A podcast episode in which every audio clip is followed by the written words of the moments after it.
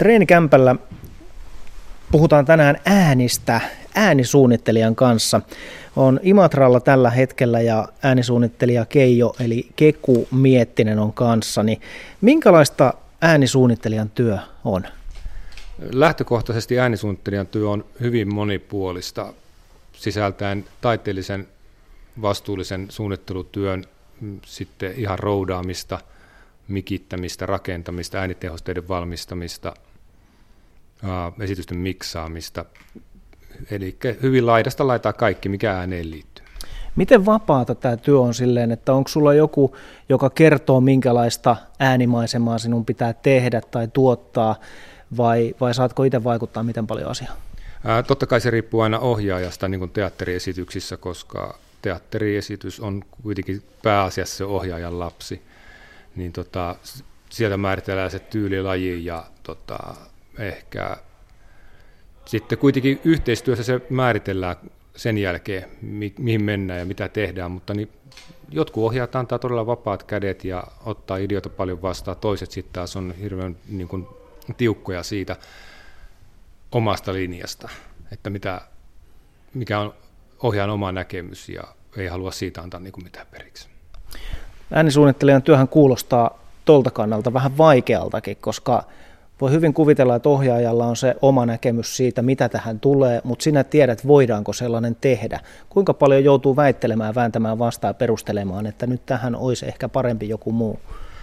on aika paljon sitä kädenvääntöä tai niin neuvottelua ja yhteistyössä sitä tehdään. Vaikea sanoa sitä määrää, ja sekin riippuu aina niin tulevasta näytelmästä, tehtävästä näytelmästä, koska on sellaisia, niin kuin esimerkiksi meillä nyt pyörii Viivi ja Wagner, niin siinä on hyvin vapaat kädet oli tehdä, mutta myös ohjaajalta tuli hyvin paljon ideoita, joita sai sitten jalostaa niin kuin siitä eteenpäin. Että ei ollut läheskään niin tiukasti määritelty kuin joku sit konseptimusikaali, jossa on niin paranteisesti kerrottu hyvin tarkkaan, että mikä on tyylilaji ja mitä pystyy tekemään. Et siellä se miljoon luominen on ehkä eniten se haastava ja sitten, että jos sinne joutuu ja pääsee tekemään jotain lisää musiikkia, ääntä, niin että se istuu siihen sen musiikaalin kokonaisluonteeseen. Äänisuunnittelija Keku Miettinen, miten, miten se työ käytännössä on, jos sinä alat tehdä jotain ääntä, niin pitääkö sinun tehdä se ääni itse vai onko teillä esimerkiksi internetissä joku pankki, josta saa korvausta vastaan jotain valmiita ääniä ja sitten niitä aletaan yhdistellä vai miten se projekti menee?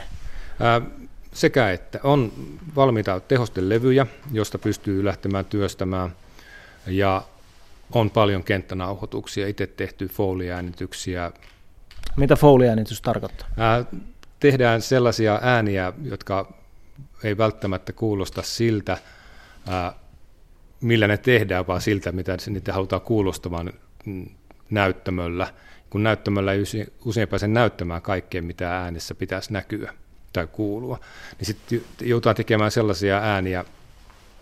Esimerkiksi tuossa ohukaisessa paksukaissa on semmoinen ääni, missä nainen räjähtää kiukusta, niin se on tehty kanssa Foley-tekniikalla, eli siinä on käytetty nykyaikaisia kompressoreja sun muita, mutta tota, siis ei, ei elektronisia äänikompressoria, vaan tota, ihan tuommoista ilmapainepumppua. Että on saatu tehty se ääni ja sitten siihen yhdistetty vähän räjähystä ja oikeita ilmapallon räjähysääntä, niitä on miksattu päällekkäin. Kyllä sen niin kuin, pääsee hyvin paljon tekemään myös itse. Tuleeko sinulle mieleen, mitkä on sellaisia ehkä erikoisempia ääniä, jotka olet itse tehnyt ja olet kenties jälkeenpäin mielessäsi ainakin naureskellut, että ai että kun ihmiset tietäisivät, miten toikin on tehty? Ää, no klassikko on linnun, linnun lentoon lähtö tuossa mm, Saatana saapuu Moskovaa näytelmässä. Siinä oli semmoinen vaikea kohta. Miten se on tehty? En voi paljastaa. Miksi? Se on, se on juuri, siis, juuri se, minkä takia sitä tulee naureskeltua, mutta tota, kyllä työpaikalla muutkin sille nauraa, että mikä sitten puoli, mutta niin kyllä se onnistui kuitenkin, ja se kuulosti siltä, niin kuin lintu lehahtaisi lentoa ilman, että nähtiin sitä lintua. Joo, mutta eikö äänisuunnittelijan korvin kuultuna maailma on hyvinkin erilainen? On, ja sitten niin äänisuunnittelijan korvin kuultuna ei ole hiljaisuutta olemassa ollenkaan, että aina on jotain ääntä, joka kuuluu sieltä niin kuin läpi maisemasta. Ja tota, uh, kyllä se aina siinä äänisuunnittelussa ja ympäristössä liikkuessa, niin korvat poimii ääniä ja miettii sitä, että ai jaa, toi kuulostaa tolta, mutta minkä mielikuvan se tuo, että niin se ei välttämättä kuitenkaan aina ääni tuo sitä mielikuvaa suoraan kuin miltä se kuulostaa. Mielenkiintoisia ääniä maailmassa on. Minkälaisista äänistä sinä tykkäät? Onko jotain sellaisia ääniä, joiden pariin kenties palataan? No, jostain syystä niin tota, kaksi ääripäätä miellyttää molemmat. Luonnon äänet, linnut, vedensolinat, kaikki tällainen. Ja toinen on niin kuin ihan industrial.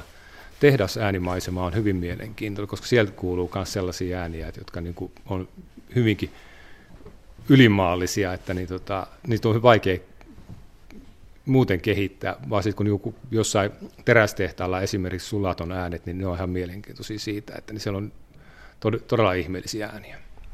Tällä hetkellä radion äärellä varmasti voidaan höristää korvia ja miettiä ensi kerralla, kun lähdetään ulos, että mitä kaikkia ääniä kuullaan.